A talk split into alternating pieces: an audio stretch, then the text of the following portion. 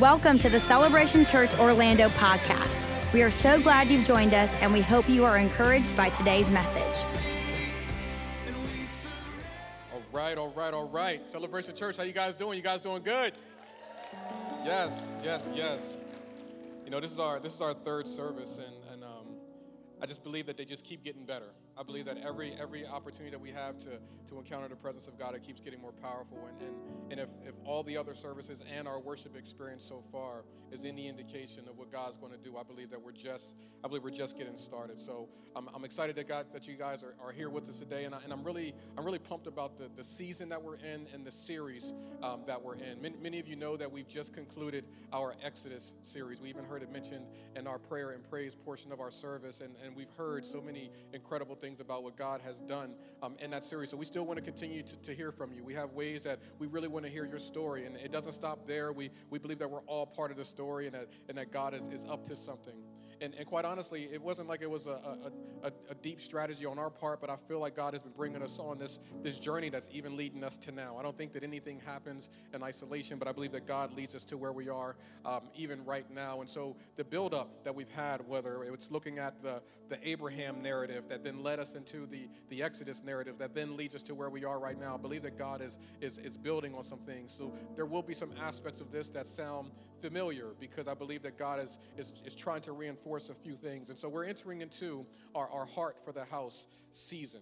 Now, now, let me give us some framework and some context as to what we're talking about when we say heart for the house. This isn't our church's first time doing that. And in fact, if you were to look um, at any of our celebration locations on social media, you'll see that we're kind of in a heart for the house season to take it a step further, even if you look at some other churches in the upcoming weeks, you'll see that there's this idea of heart for the house. And, and, and it's really all built on like the primary scripture found in, in Matthew chapter 6, verse 21, where it says that where your treasure is, there your heart will be also. What, what we'll find is that if you really want to know what a, a, person is really passionate about, what they're really interested in, the things that are really important to them, you can look at where they invest their time, you can look at where they invest their energy, you can look at where they invest their resources, their money. That's always a great reflection of where people's hearts are. And so what we believe is that we have a heart for the house because God's house has a heart for us.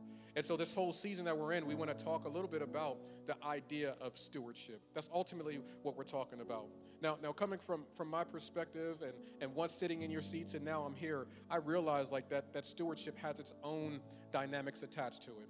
Because the truth of the matter is, all of us have experienced, encountered, and, and been on our own journey on our perspective on stewardship. We've, we've had encounters and we've seen things that made us feel uncomfortable about stewardship. We may have even heard people say things about stewardship that makes us feel uncomfortable. So I'm aware of the baggage that exists when you begin to talk about money, resources, and things like that in the context of the church.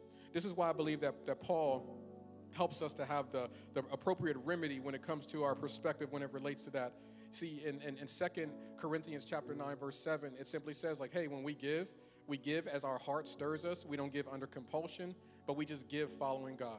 Here, here's what I can promise you here.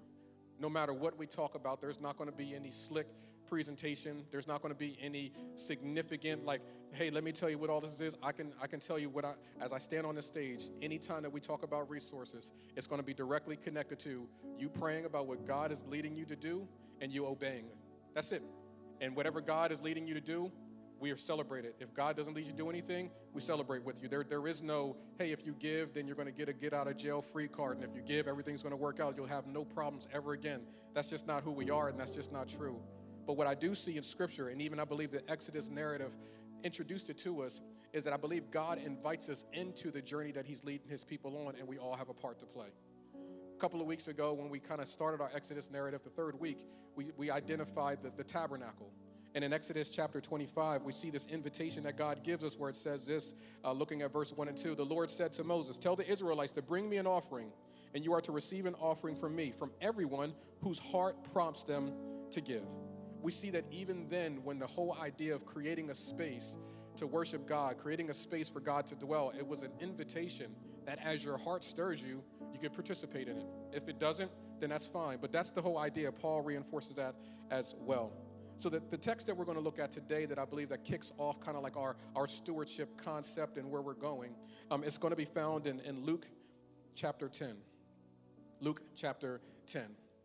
many of us may be wondering exactly what do we mean when we say stewardship because it's a it's a phrase that has so much attached to it ultimately what it means is what have you done with what god has given you because we see that attached to attached to so many of jesus' parables in fact all of the end time parables jesus talks about stewardship what have you done with what i've given you and, and here's what i firmly believe god has given all of us something that we can make a difference in something I believe that. I believe that all of us have something that we can make a difference. So, here looking at Luke chapter 10, um, picking up at verse number 25, we, we have a, a very familiar, powerful text that I think we can, we can pull some, some principles from. And here's what it says And behold, a lawyer stood up and put him to the test, saying, Teacher, what shall I do to inherit eternal life?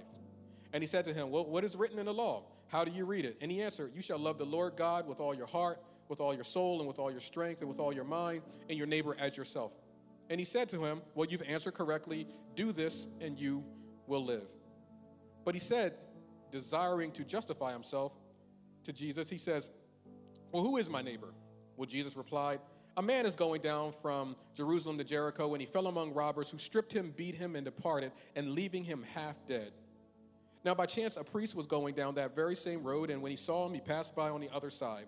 So likewise, a Levite, when he came to the place and saw him, he passed on the other side. But a Samaritan, as he journeyed, he came to where he was, and when he saw him, he had compassion. Verse 34. And he went to him, and he bound him with his wounds, pouring oil and wine. Then he set him on his own animal and brought him to an inn and took care of him. And the next day he took out two denarii and he gave them to the innkeeper, saying, Take care of him, and whatever more you spend, I will repay when I come back. Which of these three do you think proved to be a neighbor to the man who fell among the robbers? He said, The one who showed him mercy. And Jesus said to him, You go and do likewise.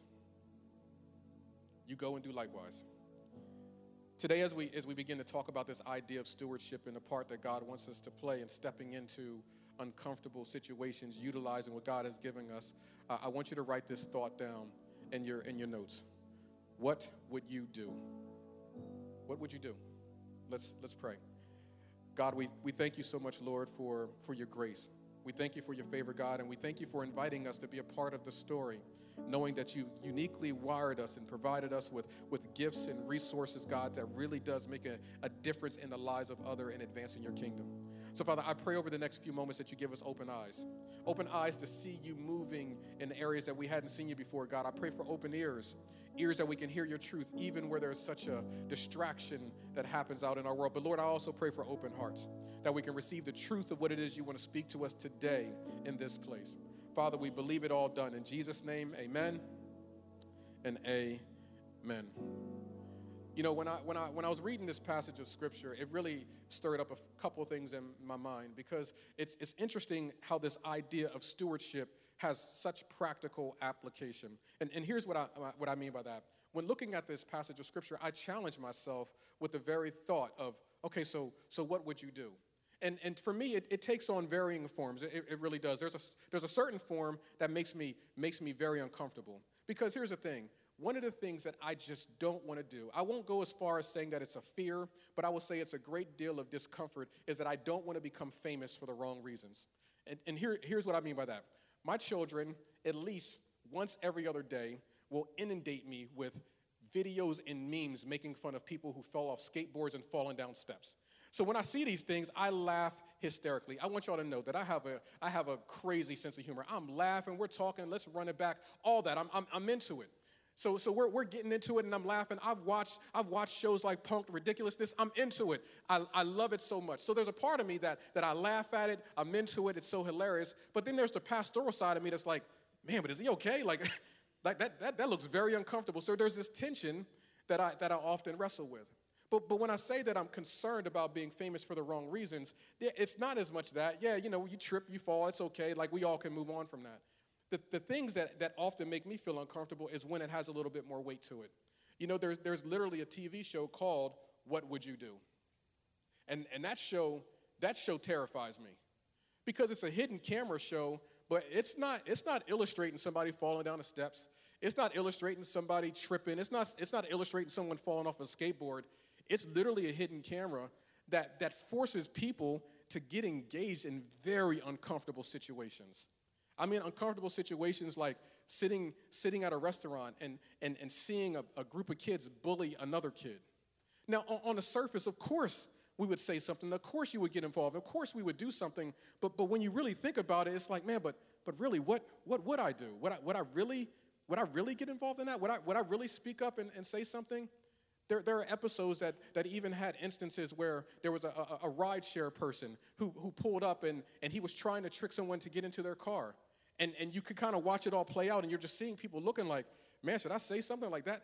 That's, that's not your ride share. Like, that could end up, that could end up going dark really, really quick. What, what do you do?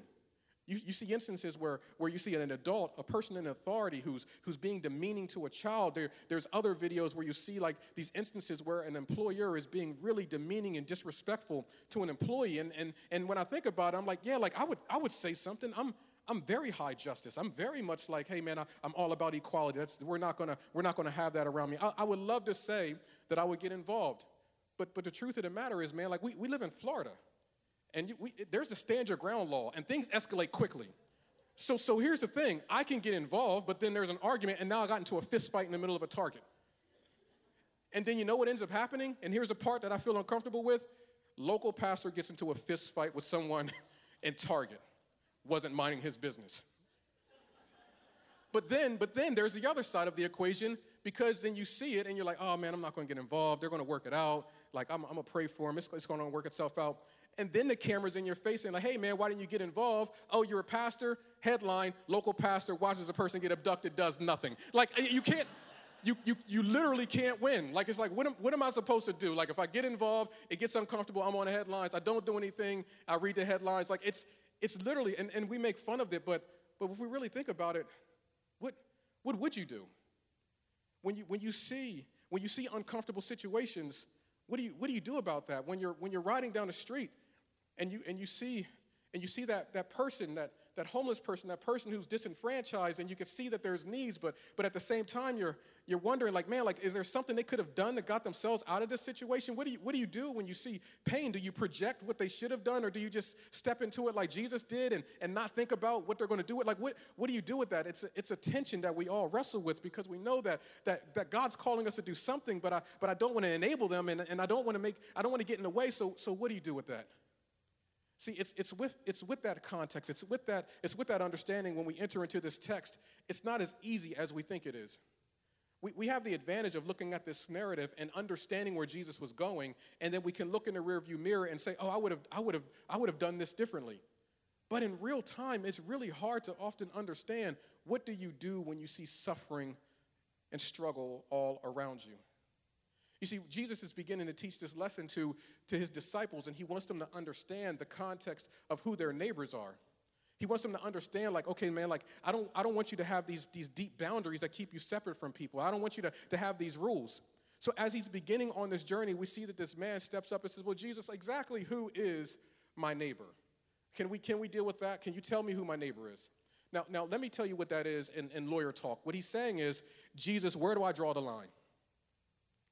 There's a lot of people out here that are hurting. There's a lot of things that's going on, but we got to draw the line somewhere, Jesus. Where do, where do I draw the line on who are my people and who are the people that are on the other side? Who is my neighbor? Now, now here's what you have to understand.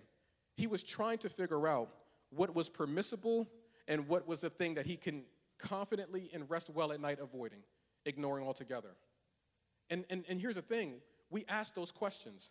I've asked those questions Where, where's the line? But every time I've asked that question, God's brought me back to the mirror in a moment of self reflection, saying, if you can identify where I drew the line with you, then that's the line you're supposed to draw with someone else. I've yet to find that line. So now I'm forced to wrestle with this uncomfortable tension of figuring out how do I step into someone's pain and suffering, but not enable them and not be a crutch and not help them to move forward. It's this space that Jesus is in as he's beginning to, to talk to his disciples. And so, as he begins this conversation, he says, You know, what really boils down to is it's a matter of stewardship.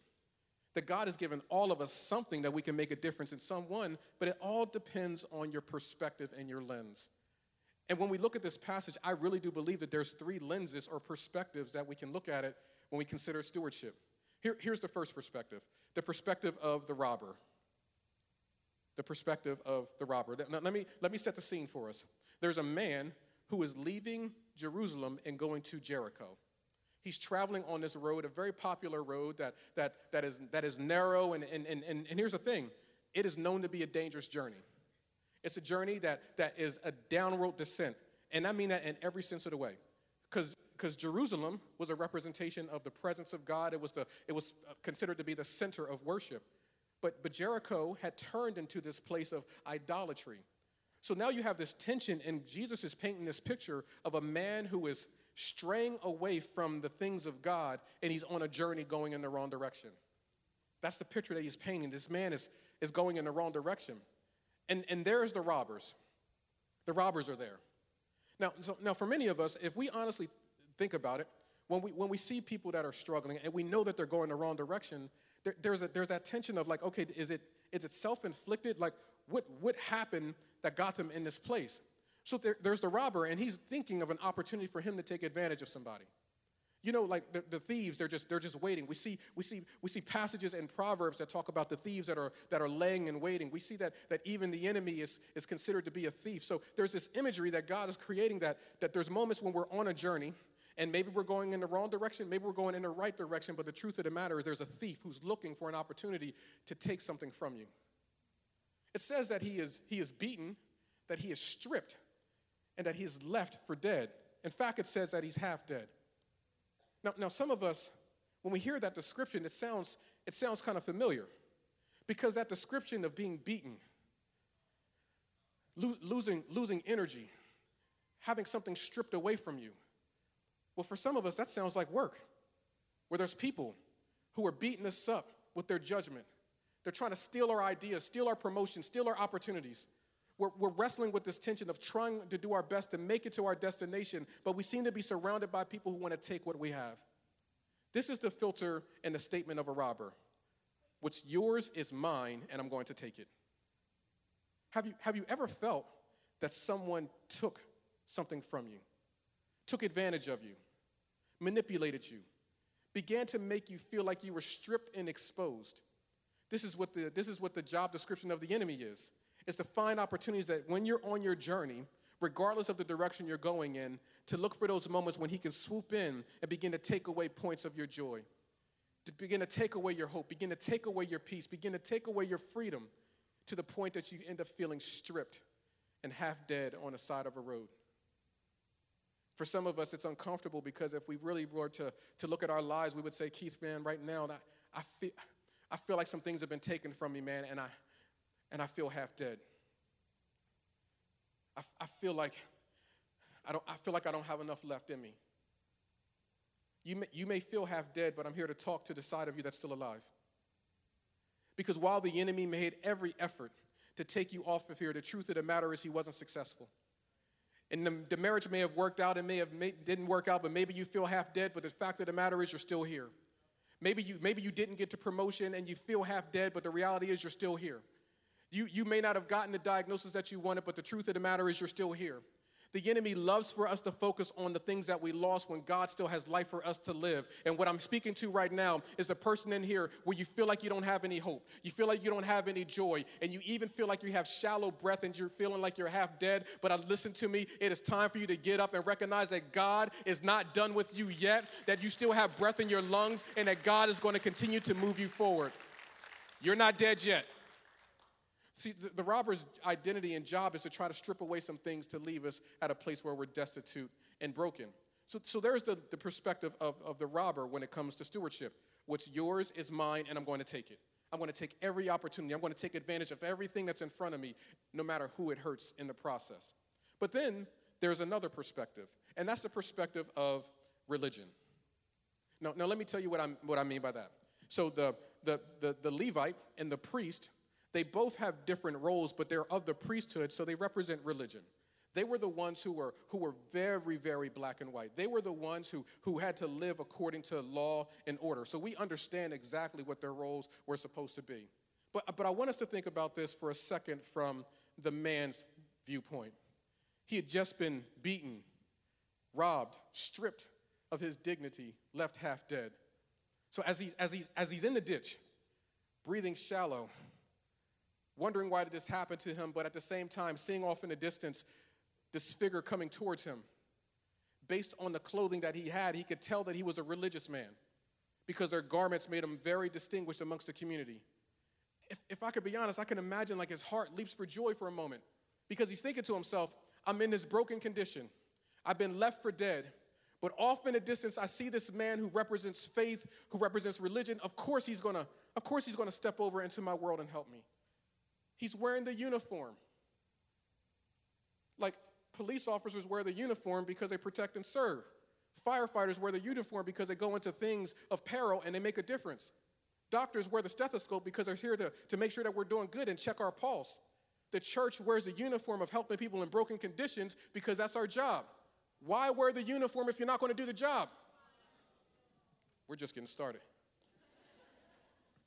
We, we wear the uniform of hope, but at the end of the day, we're trying to find out where do I stop? Where do I draw lines? And, and here's the thing for the religious folks, like it, it was like, hey man, there's really some strict rules on how we govern situations like this. There's even passages of scripture that speak to it. You know, we've read that passage, don't let your evil be, don't let your good be evil spoken of or, or, or, or, bad company corrupts good character. So we got to make sure we keep adequate distance from things that, that make us feel uncomfortable. Even the priest and the Levite, they had these rules that said that you can't come in contact with a dead body if it's not a family member. So you, you better do your best to keep yourself away from it. So here's what happens even though the religion sees the pain, even though religion is very well aware of what's happening, they distance themselves from the pain. We're going to keep our distance, but here's what we're going to do. I'm going to offer you my thoughts and prayers. I, I appreciate that, but I can't breathe over here. Can you step into the situation and actually help? Can, can you do something? You see, and here's the thing it's really just a conversation about boundaries, right? Like, where, where's, where's the boundary? Where do, where, do we, where do we get involved? And, and here's the thing for many of us we forget that the same way that those religious men were on that road, the same way that the Samaritan man was on that road, the, the same way that the man who ended up getting robbed was on the road, the same way that the robbers were on the road, recognize that they're all on the same road. Recognize they're all on a journey. And the only thing that set those men apart is that it was that the other man was at the wrong place at the wrong time. Sometimes we lose sight of the fact that we may have survived the very spot that someone else didn't, and yet we want to distance ourselves from them. We, we, we forget that time when we were drinking and driving, but God got us home safely. But when we hear about somebody else's DUI, we want to judge them for it. We, we forget about when we were dibbling and dabbling in drugs and, and how God somehow preserved and saved us from it. But when you hear about somebody else struggling with it, we want to be so critical of them. Sometimes it's just a matter of time, and I believe that this text is meant to serve as a, as a humble reminder of don't forget that we're all on a journey. And the only thing that sets you apart from what somebody else fell in is it was just a matter of timing. But here's the thing we're talking about boundaries because there's got to be boundaries.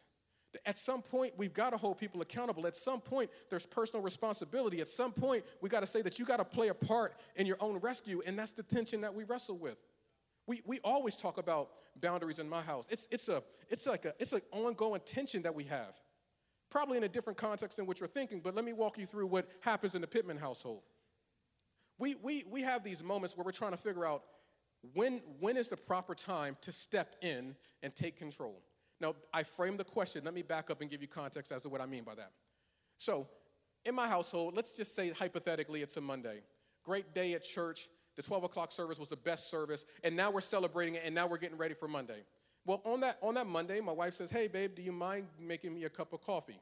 Absolutely. You can have whatever you like, girl. I'm gonna go get you some coffee. What kind of creamer do you want? Like, that's, that's my response always. Make her some coffee, life is good. Later on that evening, everybody gets home from work and school, and we're having our family dinner. We're all joking and having a good time. The day comes to an end. Now, me, as the father of the house, a little bit later in the day, I begin to, to walk around to make sure everything is in order, making sure everything is settled, doors are locked, and is good. And, and I notice as I'm walking, oh, there's my wife's coffee cup, and it looked like she took two sips from it. Okay. I go out into the kitchen and I, I look at the kitchen and I see that there's half drink water bottles here, half drink soda bottle there. And in my mind, I'm thinking, like, man, like, I, that's such a waste. I got, I'm gonna have to throw that out. So, after seeing enough historical patterns, I've made a shift in my household. Here's the, here's the shift. I, I'm, I'm just, I wanna see if this works for you guys. I've made this decision. If there's an open container in my house, I drink it, no questions asked. No questions asked. Because historically, I have seen enough waste that now I've decided that I've got to get involved. Now, now here's what ends up happening though. It's inevitable. The moment that I begin to drink from it, then my family's like, oh, I can't believe you drank my drink. Like I was gonna drink it. And I'm like, well, but historically, you, you don't. So now we have this wrestling match because now they're saying, well, you should have gave me an opportunity. So now I'm saying, when, when is the appropriate time for me to step in and go ahead and decide to drink it? Because if I wait too long, then it's flat and I don't even want it myself. Or do I just go ahead and drink it and you're gonna have to get over it? That's what happens in the Pittman household. It's this tension of when, when do I get in and just go ahead and take control? Because here it is. As the father of the house, I have such a unique perspective of all the waste that I see. I do, because I'm thinking to myself, like, man, like, we're, we're, throwing out that coffee. Every time I see my family members, I just see dollar signs. Like, okay, that's costing me money. That's costing me. Okay, that's that's like it's, it's just a running tab. So when I look at all the waste, I'm thinking to myself, like, yeah, I'm to get involved and let me reallocate this thing mainly for me because because I'm tired of throwing all this stuff out.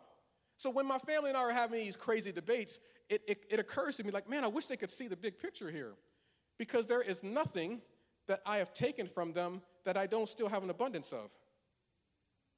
I, I may have drank your half drank water bottle. We still got more water. I may have drank your soda.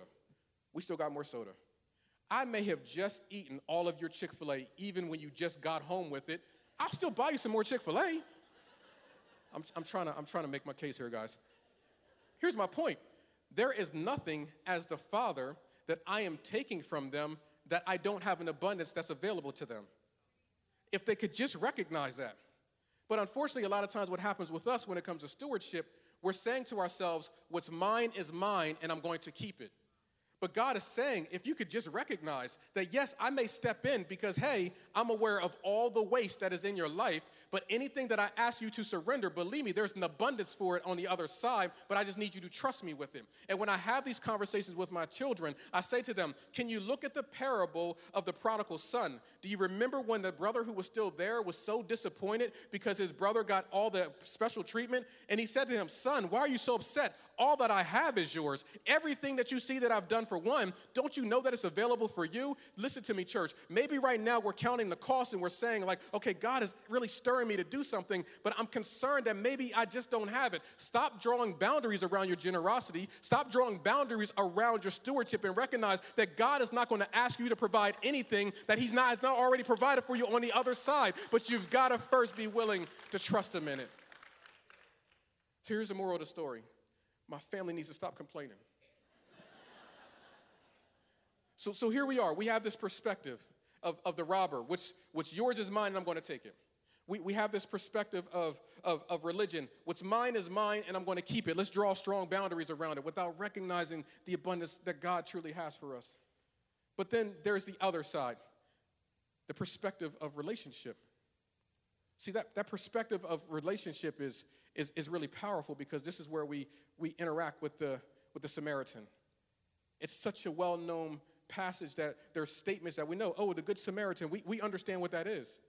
Because what it means is that there's a person who saw the same thing that the robber saw, but didn't take advantage of it. Saw the same thing that religion did, but didn't just offer shallow prayers and scriptures with it. He actually stepped in to say, How can I make a difference in it? And, here, and here's the thing that I want us to understand because Jesus is just layering point upon point in this. The tension between the Jews and Samaritans were, were extreme.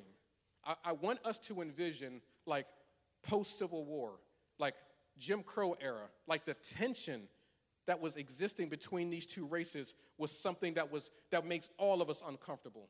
It went on for hundreds and hundreds of years. So here's the thing the Samaritan, which was typically the group of people that were the most oppressed, saw what many believed to be a Jewish man in this context, and he still was felt this urge to move and to get involved.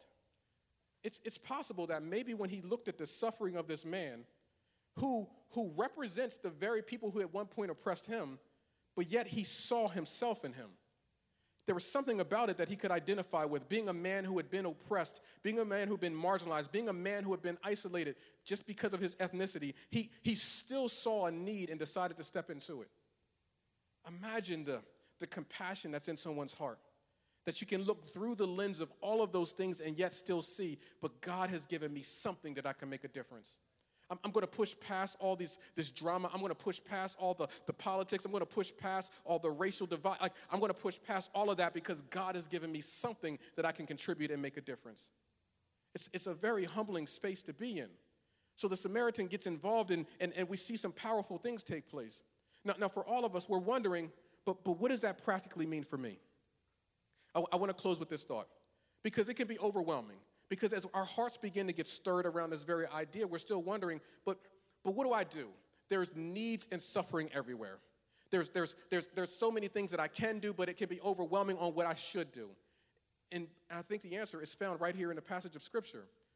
See, the, what we see is that the robber takes, religion ignores, the Samaritan gets involved. But there was a very intentional way that he got involved. The first thing he did is he went to him. The text says that he didn't, he didn't distance himself. He, he didn't stay away from him, but he, he, he went to him. He stepped into his world and said, Man, I, I got to assess the pain that's right in front of me. He, he went to him. But when he, when he went to him, the Bible says that he then took oil and poured it on his wounds and, and cleaned it with wine. There's, a, there's profound symbolism in that, but, but here's, here's, the, here's the bullet pointed version. The, the oil represents anointing. The oil represents the, the, the, the gifts that was on that man's life uniquely. The, the wine represents joy, it represents the Holy Spirit. So, watch this. The man stepped into the situation and used what God had given him to help. What has God given you that will allow you to help someone else? Far too often, we think that we have to give the exact same thing. We don't.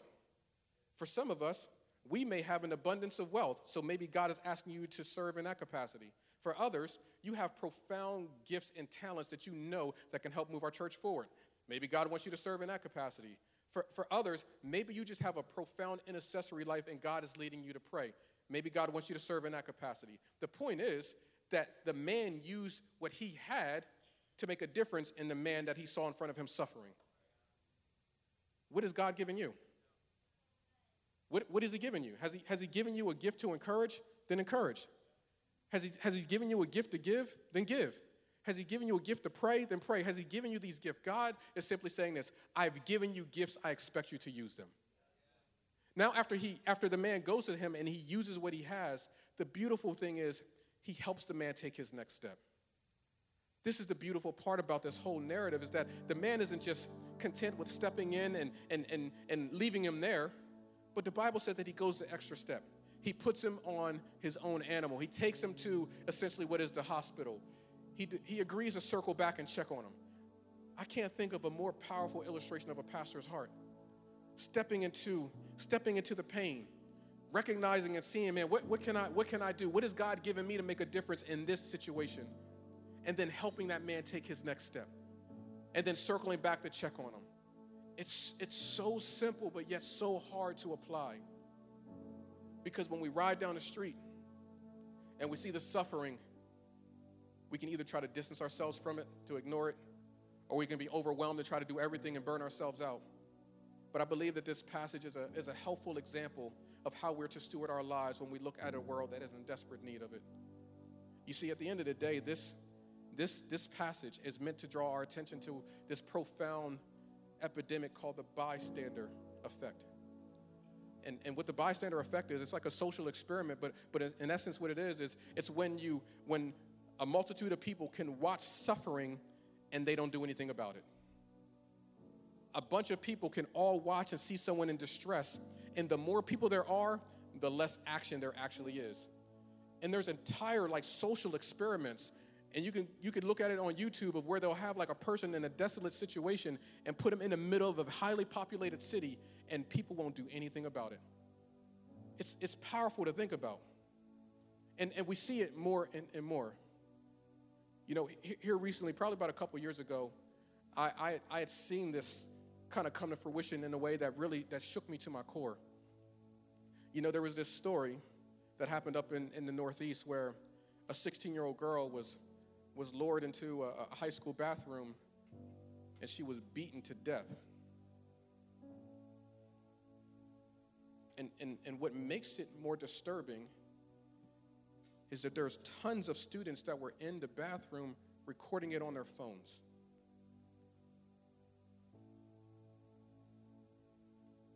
Beaten to death, and people just got their phones out.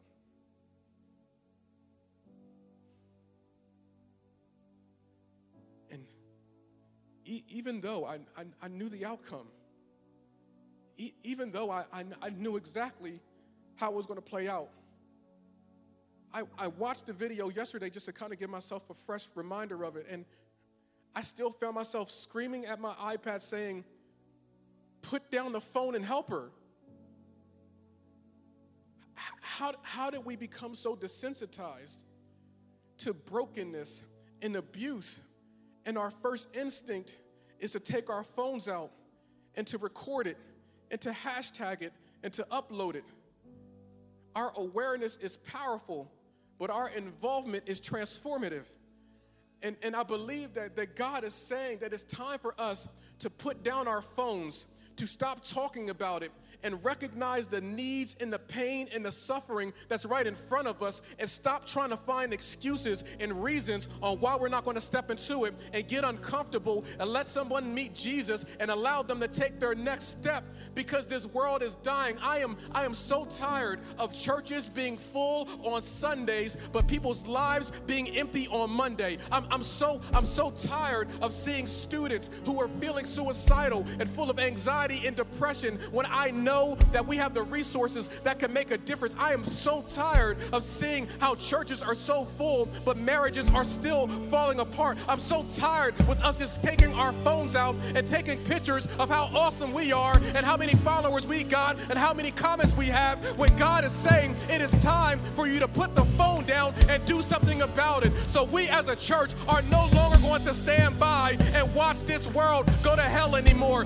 God has given us the victory. So my statement is we will not stand by. We will not stand by and watch the disenfranchised and the poor and the broken continue to stand and feel like they don't have any love. We will not do it. We will not stand by and watch another marriage fall apart when God has given us the ability to make a difference. We will not stand by and continue to watch the suffering of our students with no more. God has given us a vision, He has given us a conviction, and we will not stand by. Devil, you are on notice because you got a woke church that refuses to allow you to influence us anymore. We will not stand by and do it any longer.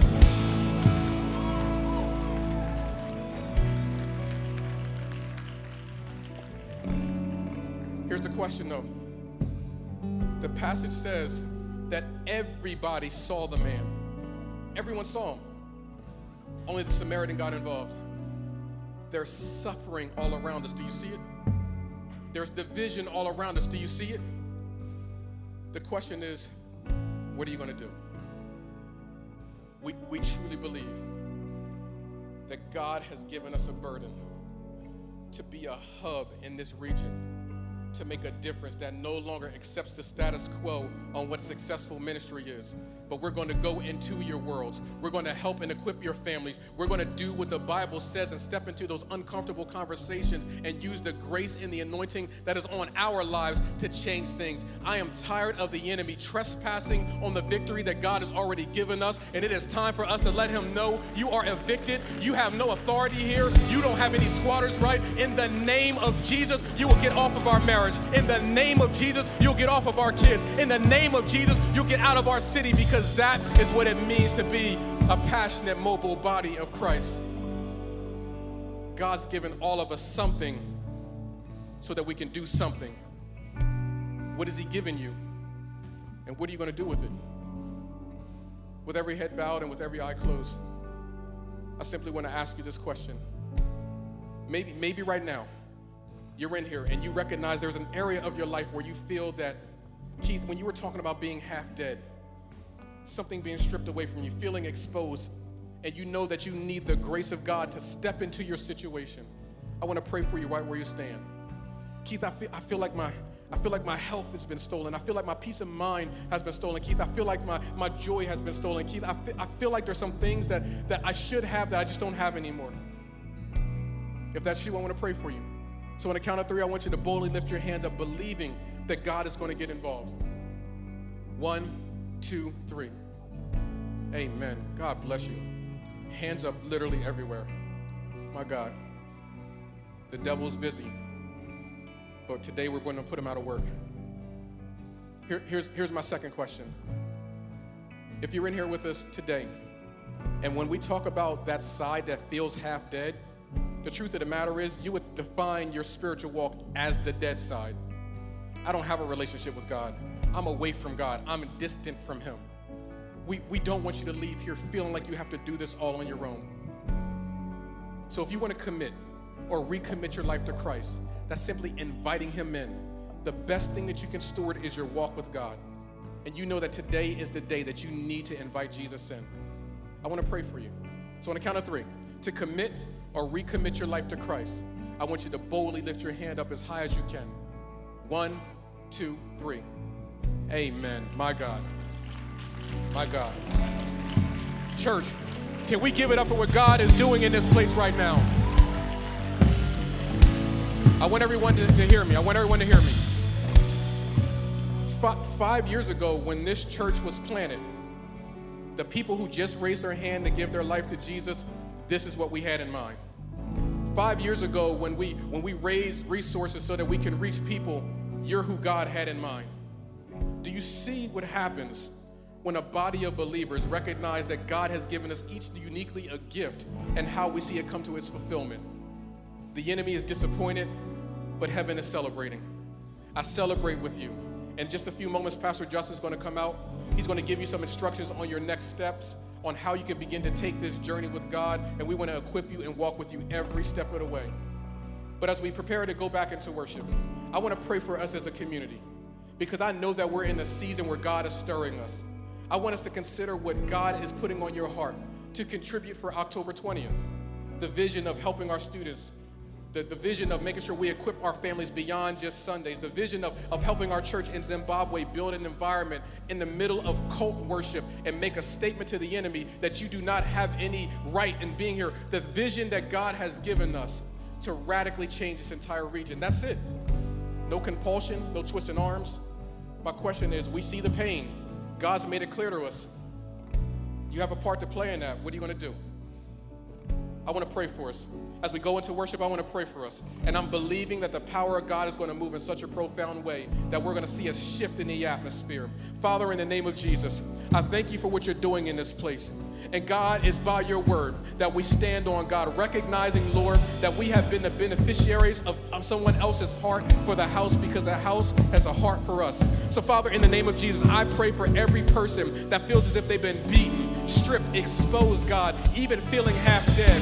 Devil, you are defeated. And I command in the name of Jesus for them to rise up. I command for resurrection power. I command for hope to stir up and them recognizing that God is not done with them yet, that He still has a vision for you, that He still has a future for you, that He still has a calling on you. In the name of Jesus, I command marriages to rise up. In the name of Jesus, I command sickness to go. In the name of Jesus, I command for students to know who they are in Christ. In the name of Jesus, I command for the Spirit of God to move and move everything that's not like you from our homes, from our work, from our mind. So, God, we give you all the glory, the honor, and the praise in Jesus' name. Let's worship God together. Thank you for tuning in to today's podcast. For more information about Celebration Orlando or to get in touch with us, please visit celebrationorlando.org.